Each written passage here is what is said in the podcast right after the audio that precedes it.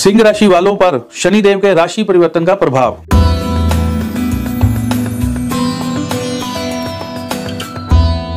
बहुत सारे जो लोग हैं, जिनका विवाह हो चुका है, उनमें से बहुत सारे ऐसे कपल्स हैं, जिनका झगड़ा हो जाता है। झगड़ा बहुत ज़्यादा रह रहा है। तो कुछ विवाहित लोगों का झगड़ा जो है, वो बढ़ता ही जाएगा, बढ़ता ही जाएगा, और ये ढाई साल में बढ़ता जाएगा। और आने वाले जब आपके ऊपर ढैया शुरू होगी, तब उस समय में डिवोर्स लेने तक बात चली जाएगी, तलाक लेने की बात आ जाएगी। तो अभी से संभल जाओ। ये जो ढाई साल हैं और इसके बाद जो ढाई साल शुरू होंगे 2025 से, वो आपके लिए दिक्कत वाले हैं। अभी अगर झगड़े शुरू हो जाएँगे तो उस ढैया में आपके डिवोर्स पे बात आ जाएगी। तो ये इसलिए अभी से ध्यान रखना शुरू कर दीजिए। अगर आप चाहते हो कि आपका जीवन अच्छा बीतता रहे, आप डिवोर्स ना लें तो ऐसी चीज़ों के ऊपर ध्यान देना होगा।